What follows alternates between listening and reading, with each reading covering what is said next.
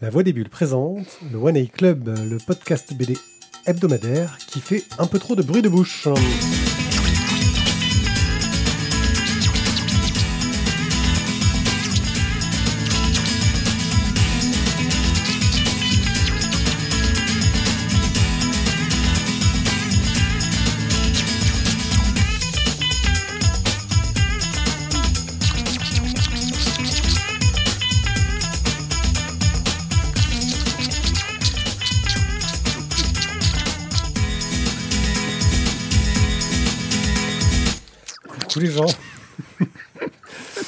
Je suis euh, One Pied je suis accompagné de personnes exceptionnelles.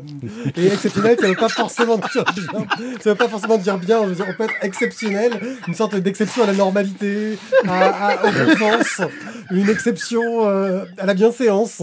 Euh, et pour ça, bah, j'accueille déjà Tizak. Salut, le Tizak exceptionnel.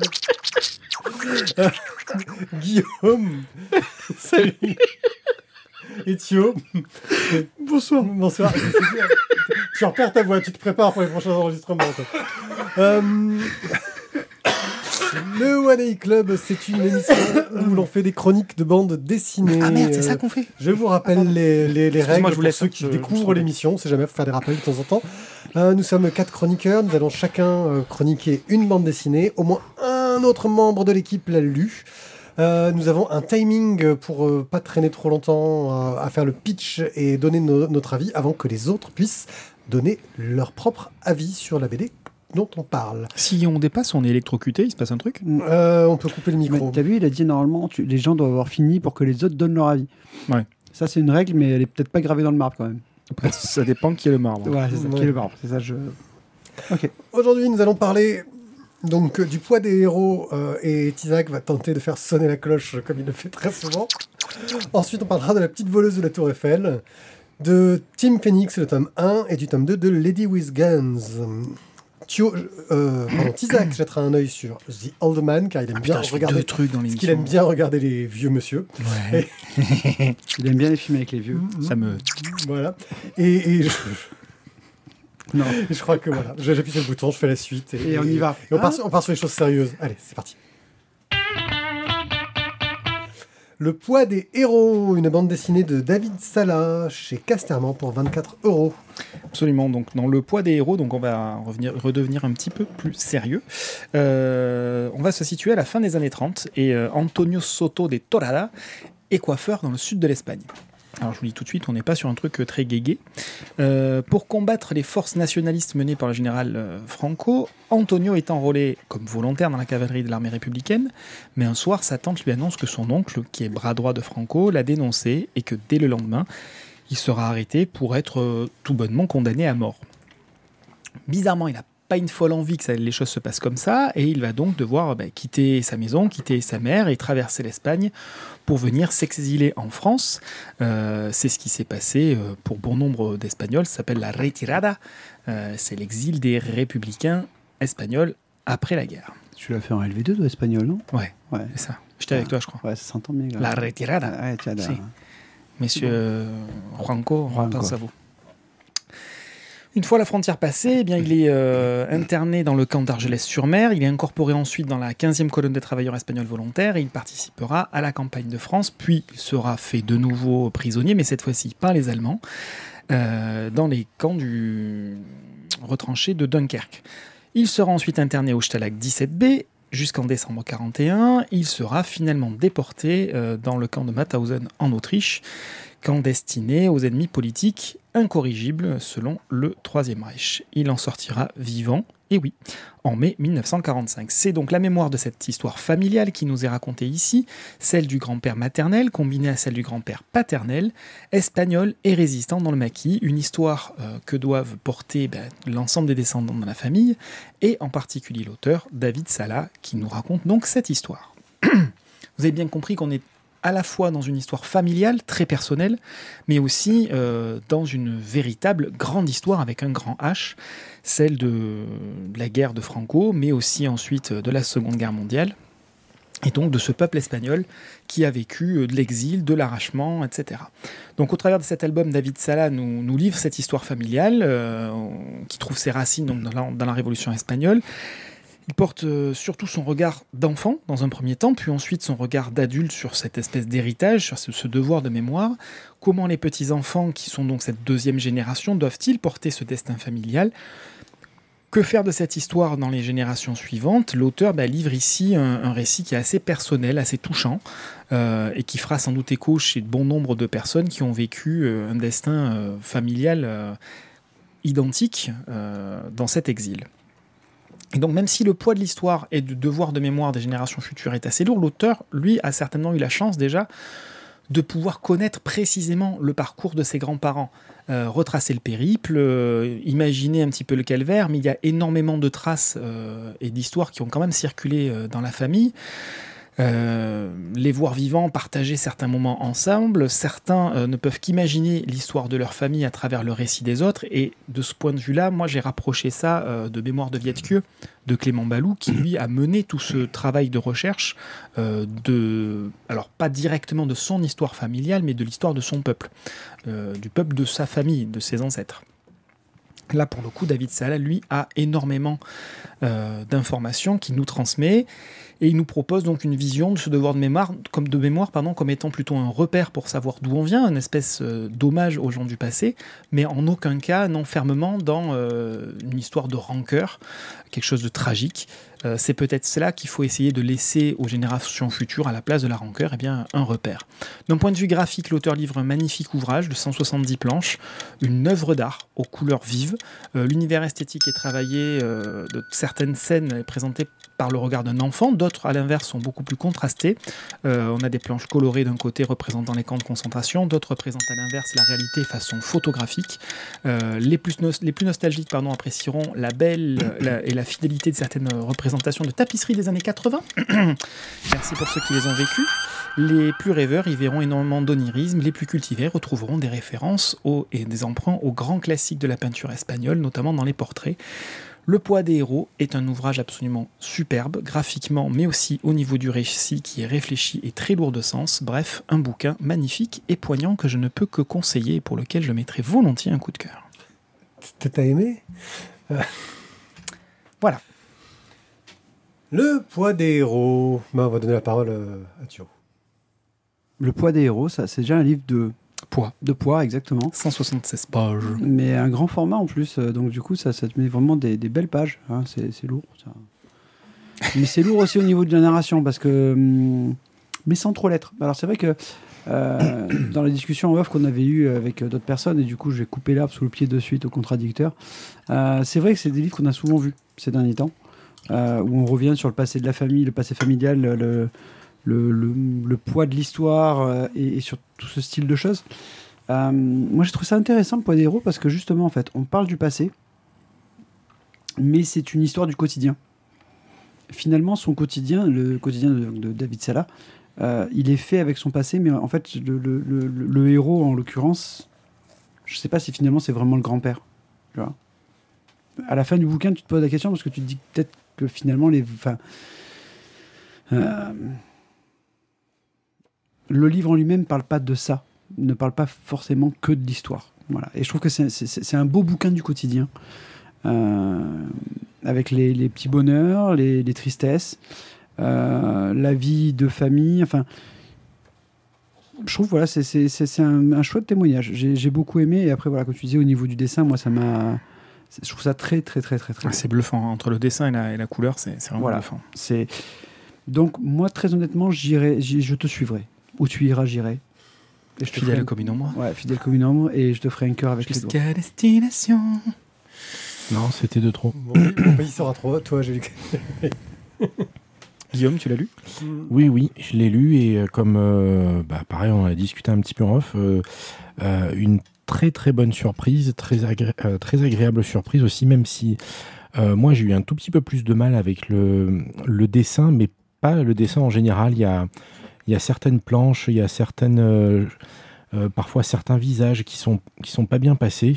J'étais j'étais moins. Il y, a, y a certaines pages ou certaines cases parfois juste où j'étais il y avait un truc qui, qui se passait pas pour moi au niveau du dessin.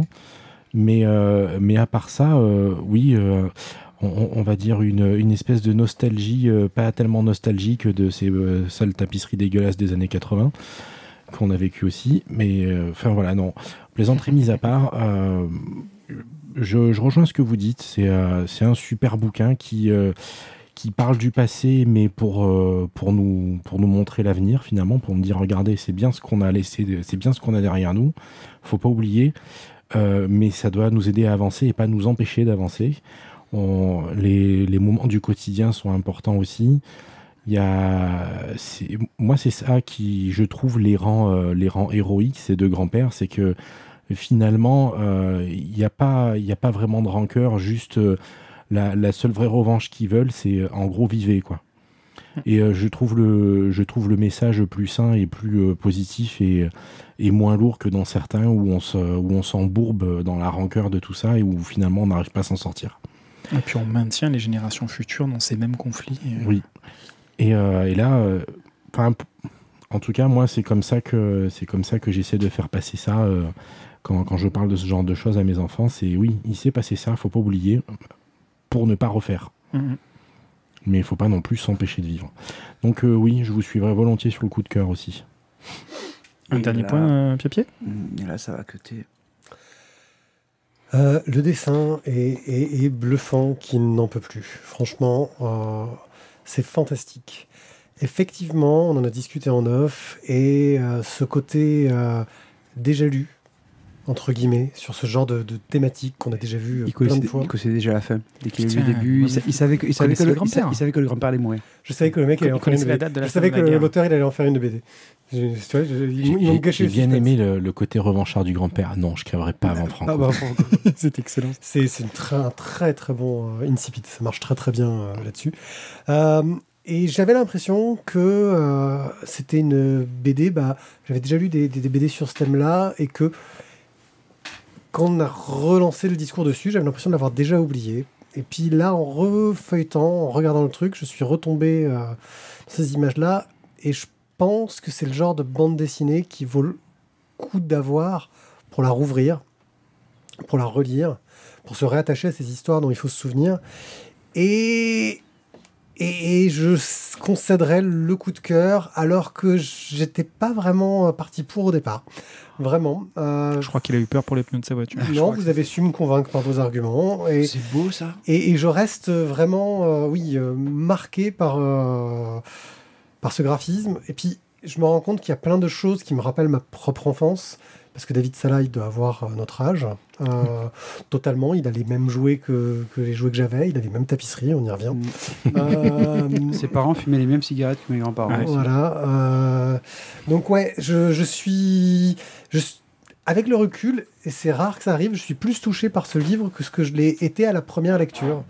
Euh, et je pense que rien que pour ça, bah, il, il mérite que, que, que ce coup de cœur que vous voulez lui, lui décerner. Eh bien, on a le coup de cœur Voilà. Ouais, non, c'est comme ça. Je veux dire, euh, faut, faut des surprises. Faut. Et- Il nous faudrait un petit jingle pour les coups de cœur. Ouais.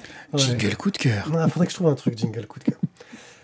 Donc c'est le poids des héros, c'est scénarisé, dessiné, colorisé par euh, David Salah.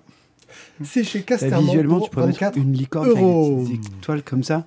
Oui, mais c'est trop Mais le problème, c'est que c'est visuel, c'est pas. Ouais, c'est ça. Ouais. c'est- Non, On- il on faut juste éviter mais- Dorothée ou Annie Cordy, quoi.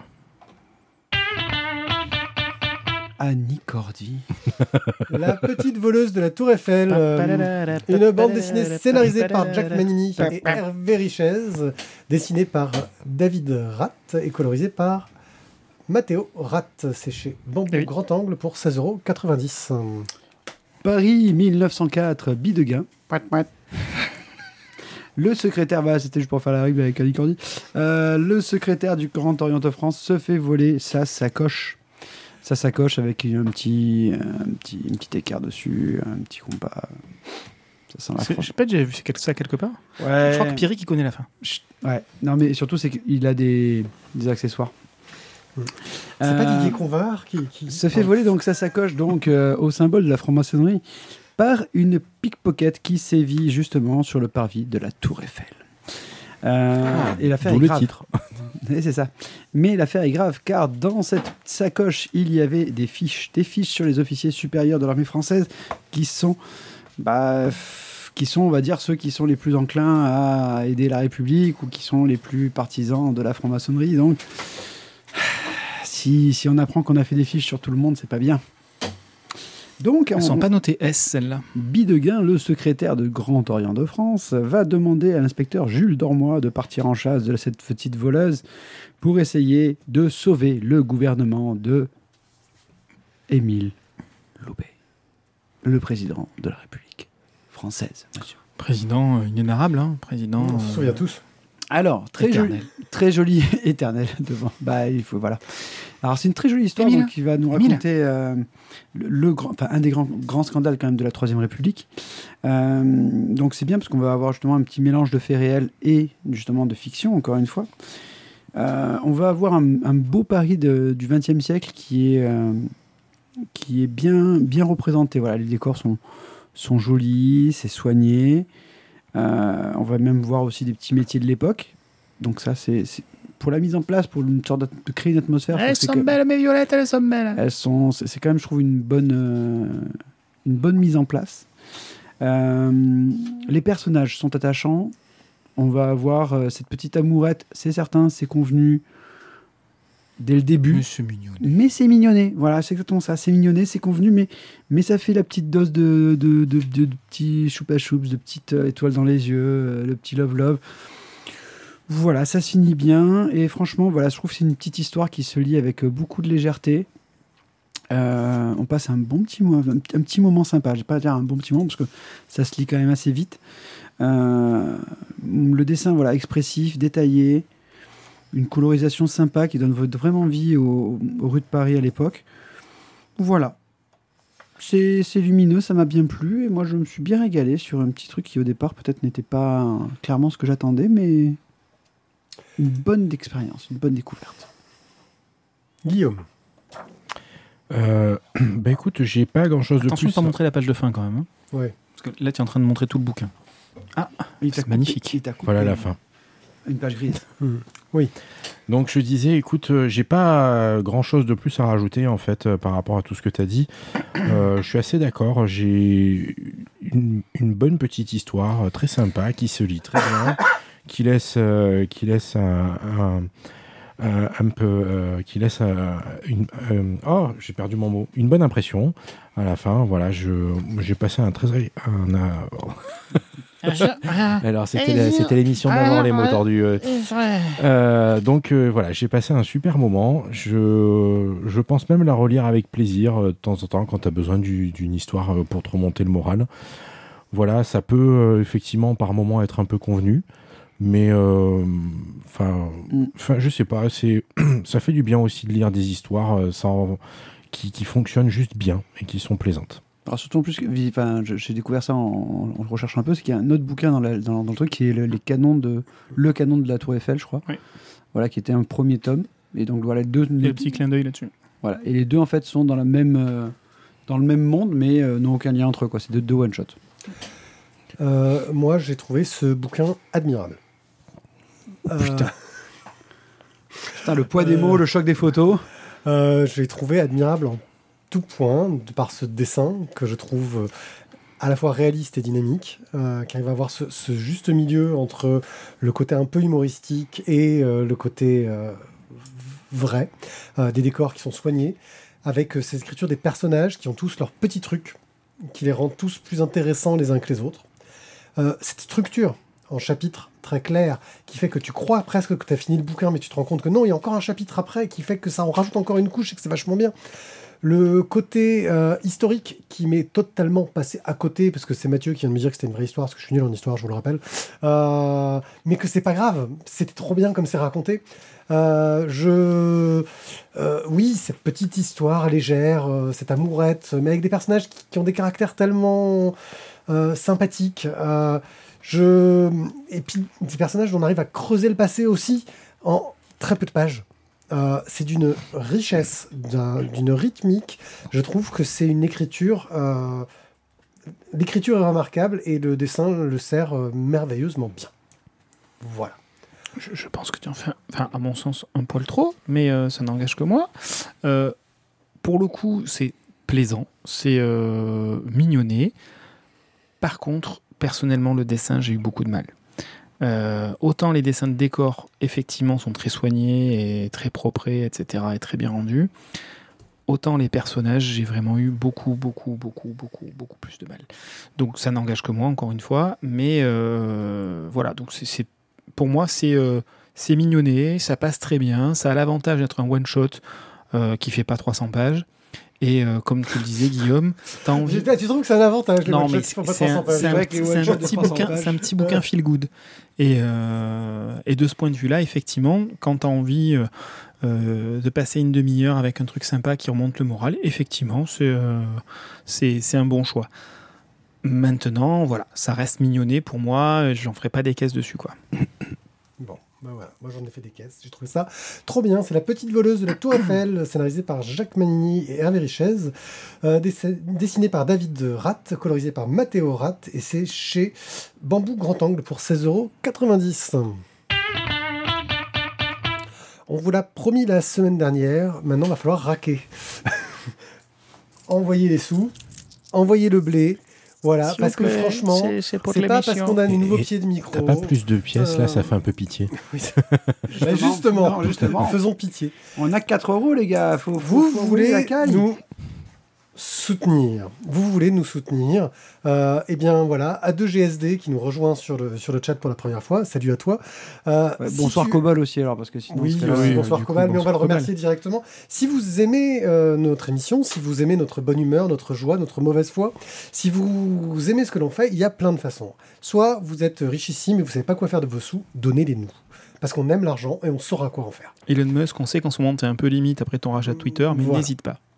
Euh, mais vous, êtes, vous pouvez aussi ne donner qu'un euro par-ci, un euro par-là, sur Tipeee, tipeee.com slash la voix des bulles. Vous dites, je donne un euro par émission, mais pas plus d'un euro par mois. hein. Parce que c'est vrai qu'on est passé à un rythme hebdomadaire, on fait beaucoup d'émissions, on peut commencer à être un peu exigeant euh, d'un point de vue du portefeuille, mais oui, mais parce qu'on le mérite. Euh, notre exigence, c'est notre mérite. Euh, la voix des bulles? Parce que je la vois J'ai- bien. J'ai juste en tête le démarrage de l'émission de la semaine dernière. je- Bon. On, on mérite, oui. Si vraiment Ah, vous aimeriez bien nous aider, mais qu'on vous a donné envie d'acheter tellement de BD que bah, vous avez plus de sous, et ben on vous Ben, recommande. achetez moins de BD. C'est une solution. Euh, non, je je suis pas d'accord. Ah, c'est notre libraire qui dit ça. Euh, donc, vous pouvez passer par Bubble. euh, toutes les vignettes qu'il y a sur notre site lavoidesbulles.fr vous emmèneront sur un site qui vous permet de commander chez eux, ce que, ce que est sympathique, hein, c'est bien, vous commandez, ils vous livrent, enfin, comme n'importe quel vendeur en ligne, en ligne qui n'est pas Amazon. Euh, voilà. Mais, Mais- vous pouvez encore faire mieux. Vous pouvez réserver le bouquin chez votre libraire de proximité qui le mérite lui aussi. Euh, et si vraiment, vraiment, vraiment, vous pouvez même pas acheter les BD qu'on vous recommande, et ben parlez de nous autour de vous. Euh, allez sur les réseaux sociaux, dites qu'il qu'on est le vous, meilleur hein, podcast du monde. Mettez des étoiles sur iTunes, sur Podcast Addict, sur toutes les applications, sur Spotify, sur Deezer, sur je ne sais quoi, euh, sur Twitter. On peut pas mettre d'étoiles, mais c'est pas grave. Bref, parlez-nous. Voilà, c'était le moment pub. Je crois qu'on peut passer maintenant aux, aux vraies choses sérieuses. C'est parti. Ah non, je pas remercier les gens qui nous donnent Ah, des sous. Il a pas dit les noms, mais c'est Si pas je dis pas les noms des gens que, sont Chevron, Warloff, Tot, Stéphane, Cobal, Boob et l'archiviste, nous ne pouvons que vous remercier car grâce à vous, eh ben, on peut se permettre d'avoir du matériel qui marche. Et l'archiviste, il donne tellement d'argent que maintenant, il va bientôt pouvoir faire partie de l'émission. Oh. Team Phoenix, euh, une bande dessinée dessinée par Kenny Ruiz, colorisée par euh, Kenny Ruiz. non Noiry. Euh, Oui, pardon, pour la version colorisée. colorisée. Euh, c'est chez Dupuis Vega et ça coûte 8 euros et quelques pour la version noir et blanc et euh, beaucoup trop pour la version couleur, mais c'est pas grave. Par Elle contre, faites, gaffe, hein, c'est euh, monté à l'envers. Oui, il faut peut-être préciser que la version non collector, donc noir et blanc, en fait, c'est un format manga. Oui, voilà. Donc là, on a le format de luxe. Euh, si tu as encore le 2 en format de luxe, mets-le moi de côté. Mais je crois que c'est un peu tard. Je pense que c'est euh, carrément mort. voilà, c'est ce qui me semblait. Je viens pas assez souvent te voir, mon cher Guillaume. Non, Bref, mais un petit message. hein. voilà. Euh, Team Phoenix, c'est 45 une, balles le bouquin, tu euh, peux l'envoyer ton SMS. C'est un voilà, c'est Osamu Tezuka euh, qui a inspiré cette œuvre-là. Euh, Mais qui, qui est donc Osamu Tezuka? Qu'est-ce qu'il a fait? C'est le père du manga. C'est comme ça qu'il ça surnommé. ah ouais, C'est le mec, il a euh, mis tous les nouveaux tous les codes du manga moderne viennent de lui. Il les a empruntés à plein euh, d'influences. T'as un personnage là que tout le monde connaît qui pourrait nous parler? Oui, euh, Astro Boy. Putain, eh, On est acteur studio ou pas? Ouais, totalement. Mais aussi euh, Princesse Saphir, euh, Blackjack, euh, le roi Léo, qui a été honteusement pompé par euh, les studios Disney. Oui. Euh, Blackjack, c'était trop bien. Ah, Blackjack, c'est c'est déchirant. C'est ma BD préférée de Tezuka. Ouais. Bref, et aussi des tonnes de trucs, parce que Tezuka, il a fait des milliers et des milliers de pages de manga. Il a travaillé dans tous les styles. Il a fait du jeunesse, de l'aventure, du porno, euh, de, de l'histoire. euh, Du porno jeunesse, du jeunesse aventure, du porno jeunesse aventure. Voilà. Euh, ah, on le trouve chez Cultura, le Team Phoenix. Est-ce que tu veux que je te le commande là tout de suite, directement en live, tout de suite C'est celui que je t'ai montré tout à l'heure. près. Attends, on en discutera. Non, on le fait maintenant tout de Tu vois, suite. c'est le prix qui quand même. euh, Je le veux, mais non, pas maintenant tout de suite. Euh, Est-ce que je dois parler du bouquin?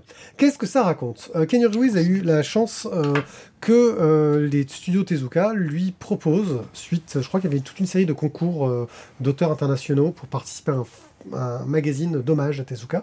On a des petits auteurs locaux euh, qui ont travaillé dessus, d'ailleurs, un certain Philippe Cardona, euh, il me semble, qui, avait participé aussi.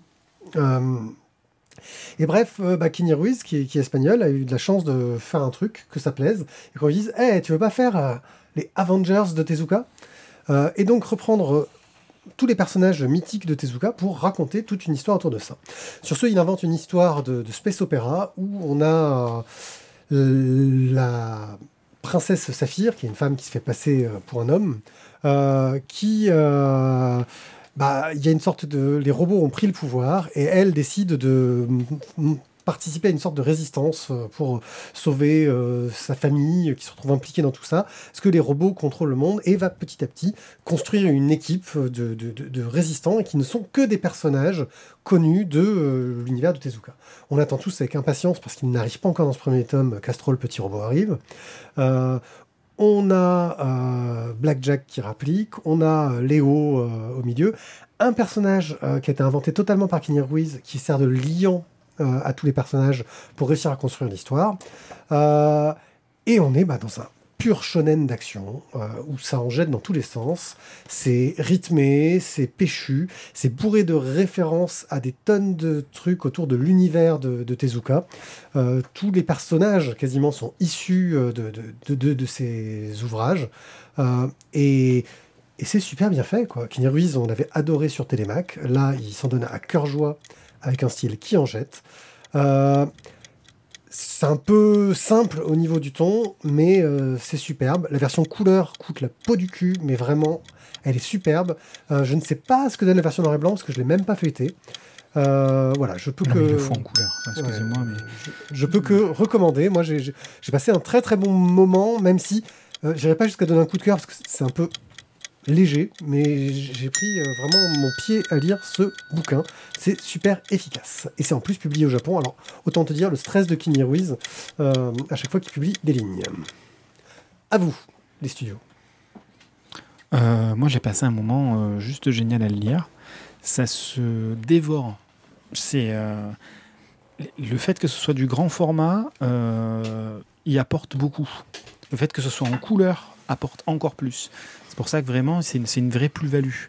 Alors, c'est vrai que le petit format euh, coûte 8 euros en noir et blanc, que le grand format coûte 45 euros. Mathieu est en train de casser la carte bleue. Euh, mais vraiment, il y a, y a une véritable plus-value. Il y a un vrai travail euh, supplémentaire. Et le fait que ce soit cette espèce de, format manga x, x3, on va dire, grosso modo, euh, ça apporte vraiment un vrai gain sur le visuel, ça apporte un vrai gain sur la lecture et la rapidité de lecture. Euh, tout est beaucoup plus fluide et ça participe énormément de la dynamique des scènes d'action, mais du récit de manière générale. Euh, donc vraiment, le format, celui-ci, à mon sens, euh, c'est une vraie plus-value, même s'il y a un coût. Ah, c'est une grosse plus-value financière. hein, coup. c'est- une vraie plus-value. Au niveau du scénario, euh, c'est intéressant, même si euh, bon, c'est un très bon premier tome de mise en place où il y a plein de choses qui se passent et ça se termine sur un climax. Donc euh, moi j'aime bien aussi euh, C'est mon personnage préféré qui arrive. Quoi. ce premier tome. Euh, et l'univers graphique est posé, les personnages, les gentils, les méchants, les entre-deux euh, sont posés, le, le fonctionnement de l'univers est posé. Euh, Enfin, c'est c'est Et juste. t'as un ex libris juste signé génial, pour quoi. de vrai dans la version euh, luxe aussi. Oui. Ouais, numéroté. Ouais, vraiment signé, avec une vraie signature. Avec une vraie signature.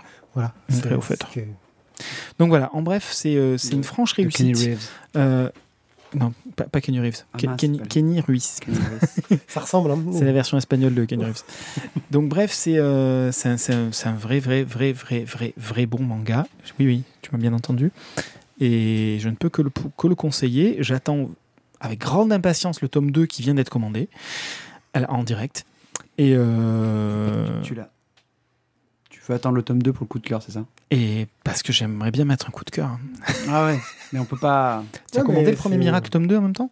Il n'est pas sorti. Moi, je Non, crois il- que oui. Non, non, il est sur le catalogue. euh, Il est pour- sur le dans les catalogue six mois, là, dans les six Glénat. mois qui viennent, il arrive. Il, va Ah, arriver. il va arriver, je suis désolé, hein, je peux pas. D'accord. C'est pas possible de commander. Avant. que ça arrive. Bref, le tome 2. Ouais.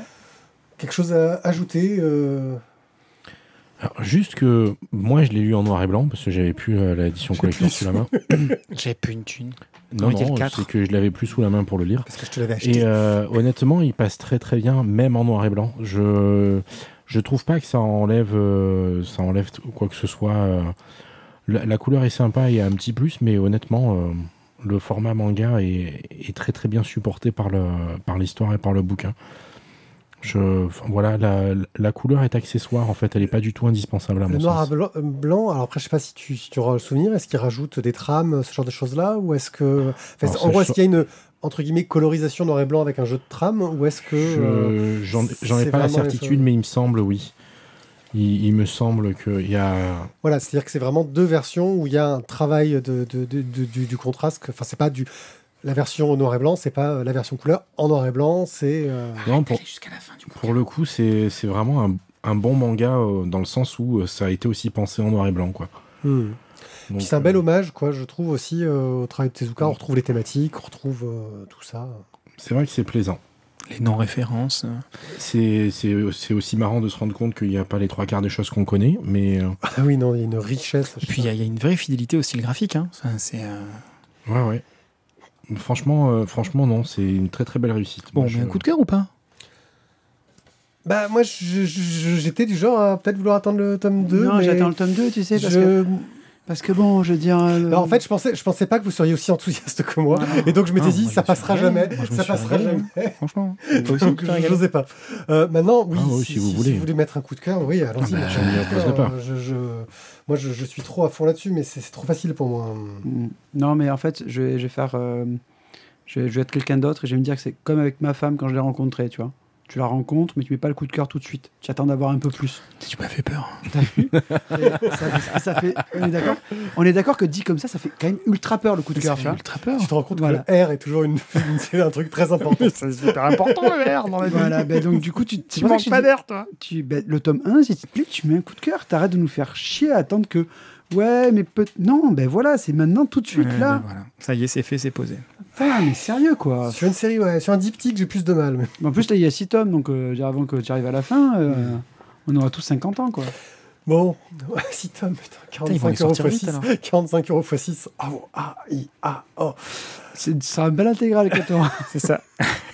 300. Tu l'as 300 senti l'escalier, mais tu es descendu que sur ton cul. hein. Oh, c'est- mais c'est rare hein, que j'achète des, des beaux livres comme ça en général. Je me 300 contente des, quand des même, petites coup, éditions c'est de base. quoi. Ouais. Tu vois, tu tu t'es fait Mm. piéger. Ah, c'est c'est qui qui t'a conseillé de l'acheter en couleur? C'est moi-même, non, mais non, même Ah, pas. fais voir. Non, Ah, tiens, ouais, du coup, ça, j'ai même pas retiré la Eh oui. jaquette. Tu me remets la caméra plaît Saphir. Mhm. Regarde. Et de l'autre côté, t'as quoi?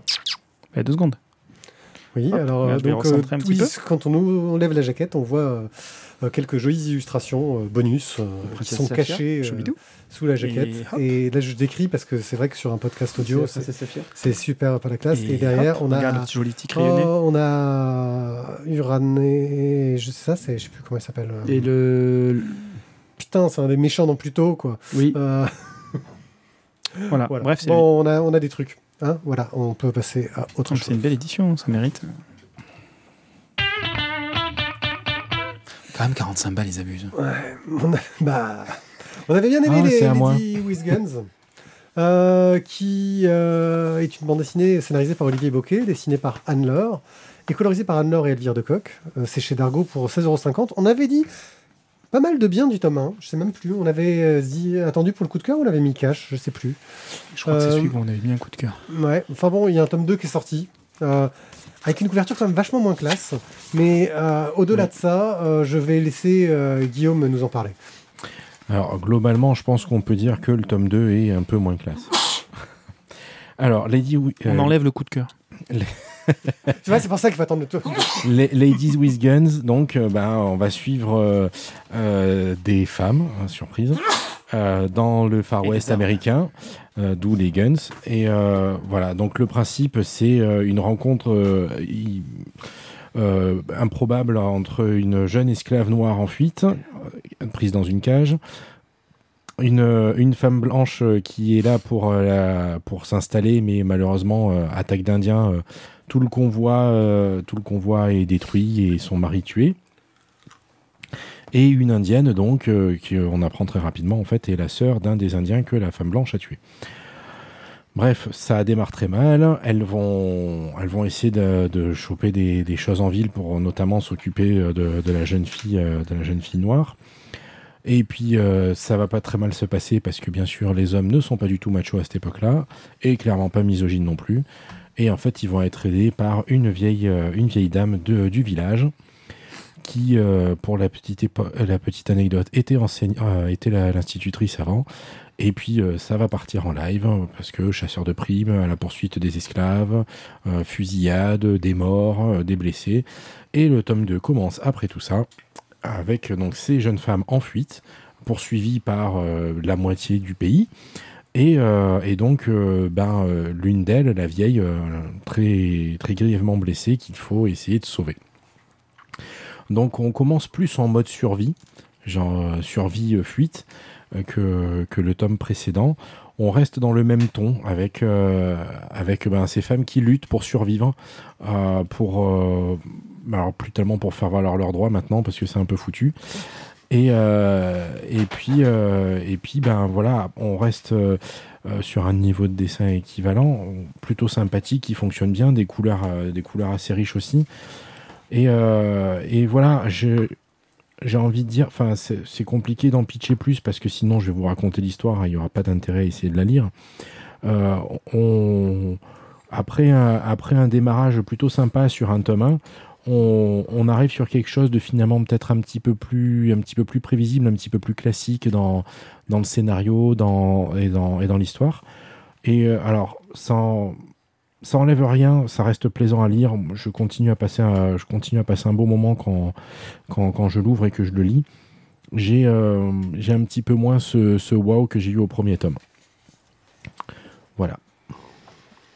Ok. Euh, moi, j'ai été exactement dans la même veine, à mon sens. Tu vois, effectivement, t'as pas l'effet de surprise du premier tome et de la découverte des personnages, mais euh, on conserve le même esprit. C'est vraiment la suite logique de, de ce qui se passe. Et dès le début du tome, on, on retrouve cette tension. Mm. Et ça, ça aurait pu être compliqué, hein, parce que enfin, il peut se passer du temps, des mois, etc. Et là, tout de suite, on est replongé dedans. Et ça fonctionne, à mon sens, divinement bien. Donc, euh, bien sûr qu'il faut, euh, il faut aimer l'action, il faut pas avoir peur du sang. euh, voilà. hein. On est quand même sur, sur des choses qui sont assez violentes. Mais petit à petit, on, en découvre un petit peu plus sur certains personnages, sur leur, capacité à, survivre, ce qu'elles sont, qu'elles sont capables de faire pour, pour survivre. Et puis, euh, même si c'est extrêmement trash, il y a toujours ce côté un petit peu burlesque, un petit peu foufou qui, qui amène un grand sourire. Et euh, voilà, moi je passe un excellent moment. C'est c'est vendu, survendu, c'est toujours pareil. hein. Dès qu'on on a un truc un peu fun, un peu action, un peu sanglant, on colle Tarantino dessus. Alors il faut quand même avouer que euh, le code couleur de la page de garde est quand même inspire énormément, euh, a énormément inspiré de Kill Bill, mais euh, ça, ça fonctionne quoi. Et que la position de la meuf sur la couverture, ça fait un peu penser aussi du coup. Et là, c'est le truc des vampires. Non Si. Aussi, enfin, aussi mais moi, ça m'a fait penser plutôt à Pulp Fiction. Quand le mec il sort du placard avec le gun. Ah voilà, pareil. Sauf qu'il a qu'un seul aussi. gun et que là, il en a deux, mais. Mais non, oui, je. Donc voilà, moi j'ai passé un super moment. Alors, moi, je vous ai trouvé dur parce que moi, je me suis bien régalé quand même, même sur le tome 2. je suis d'accord, moi. Ah, mais ça va alors, t'es d'accord? Non, parce que moi, je me suis bien, bien régalé quand même sur le tome 2. si, tu, si tu veux aller mourir ailleurs, deux fois. Deux secondes. Tu meurs ailleurs deux fois, c'est ça. Euh, le côté burlesque, moi, m'a bien fait rire. Tu vois, les, les répétitions qu'elles font pour, euh, pour, euh, bah, pour essayer de se trouver une vie désormais, parce que du coup, elles travaillent. hein. Et je trouve que les répétitions sont très drôles, parce que c'est. Ouais, mais là, tu l'as pas vu, elle. Mais voilà. C'est ça qu'il faut, ça qu'il faut faire attention. Toujours la petite vieille. La petite vieille, c'est les pires. Les petites vieilles, c'est les pires. Euh, ouais, truc cool. Après, la, la- la- la fin est un peu moins drôle quand même. hein. Euh, c'est- on est dans un truc un peu plus glauque. Moi, j'ai gardé le même. euh, je trouve que ça, ça garde le même état d'esprit que le tome, euh, le tome 1 et, et vraiment plaisant.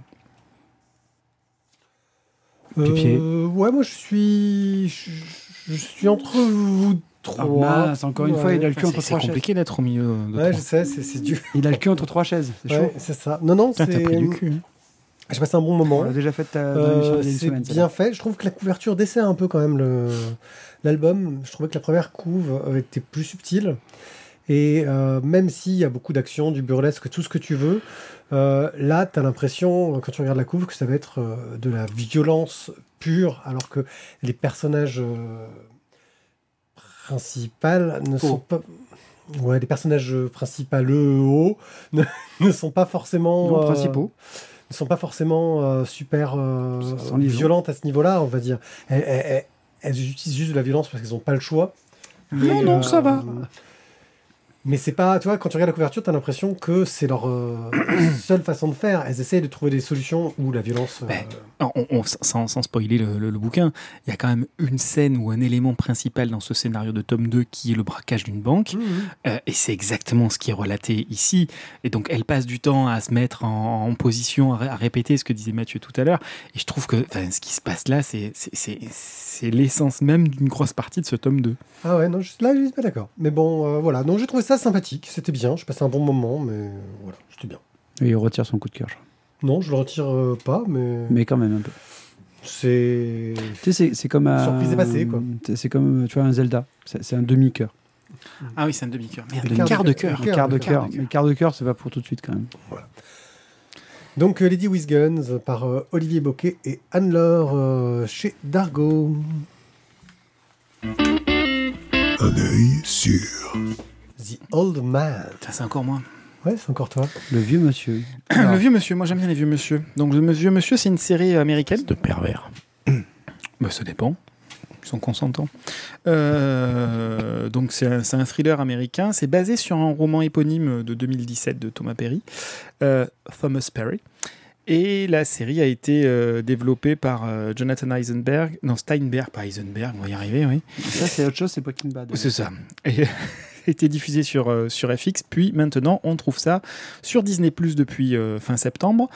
Il y a 7 épisodes dans cette première saison, avec des épisodes qui font entre 40 et 45 minutes chacun. Et donc on retrouve, c'est quand même important, Jeff Bridges, qui est euh, un élément central et essentiel puisque c'est notre personnage principal, mais c'est surtout un acteur de dingue.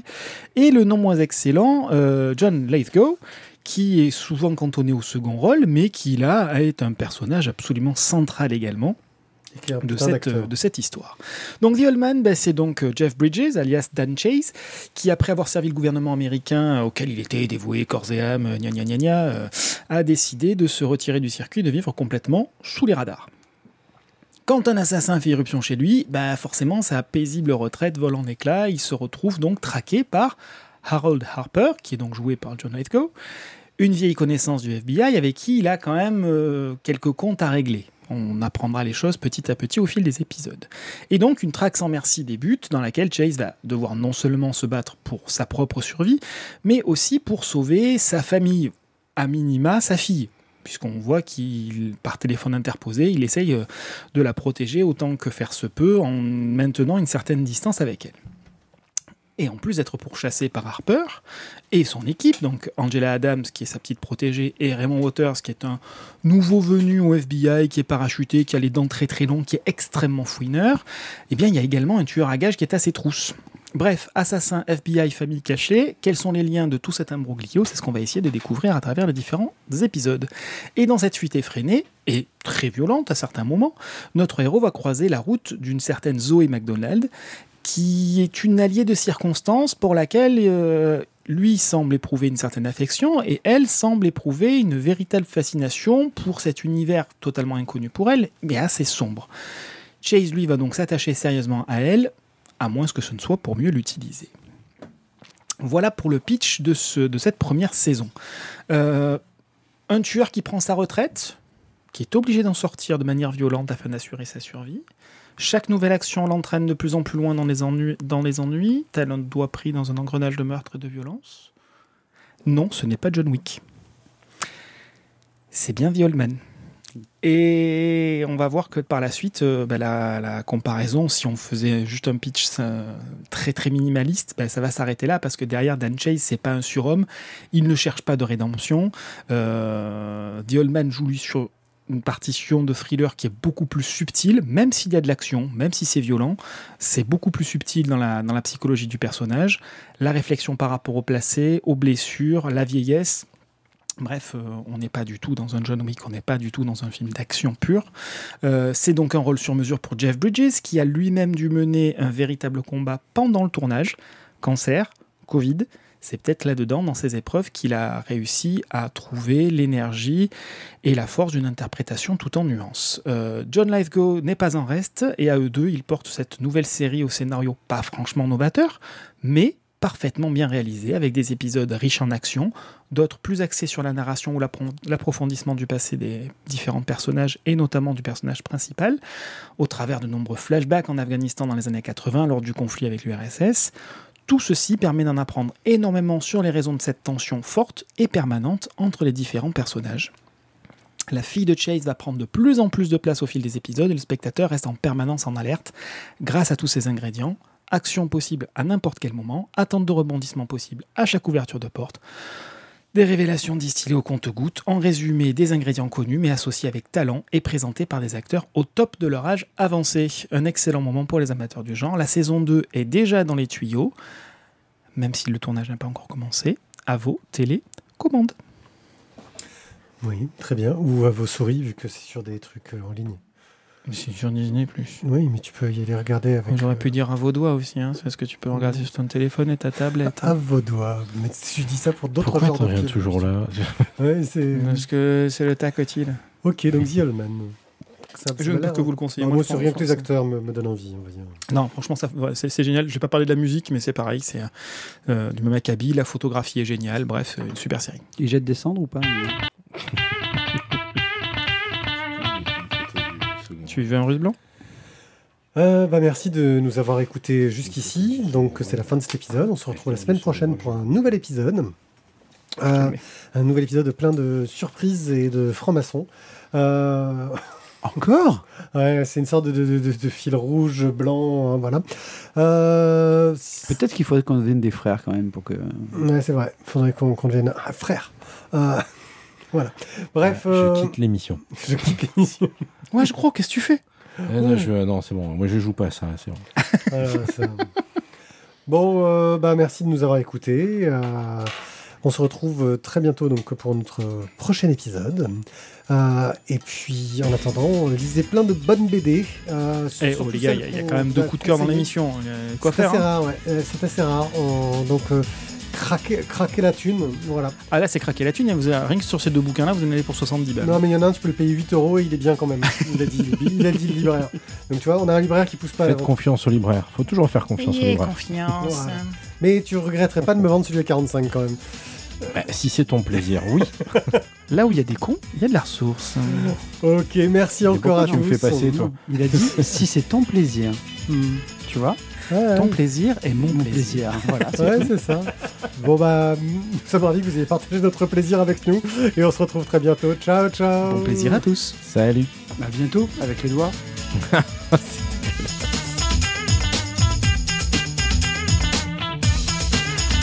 Bonne histoire.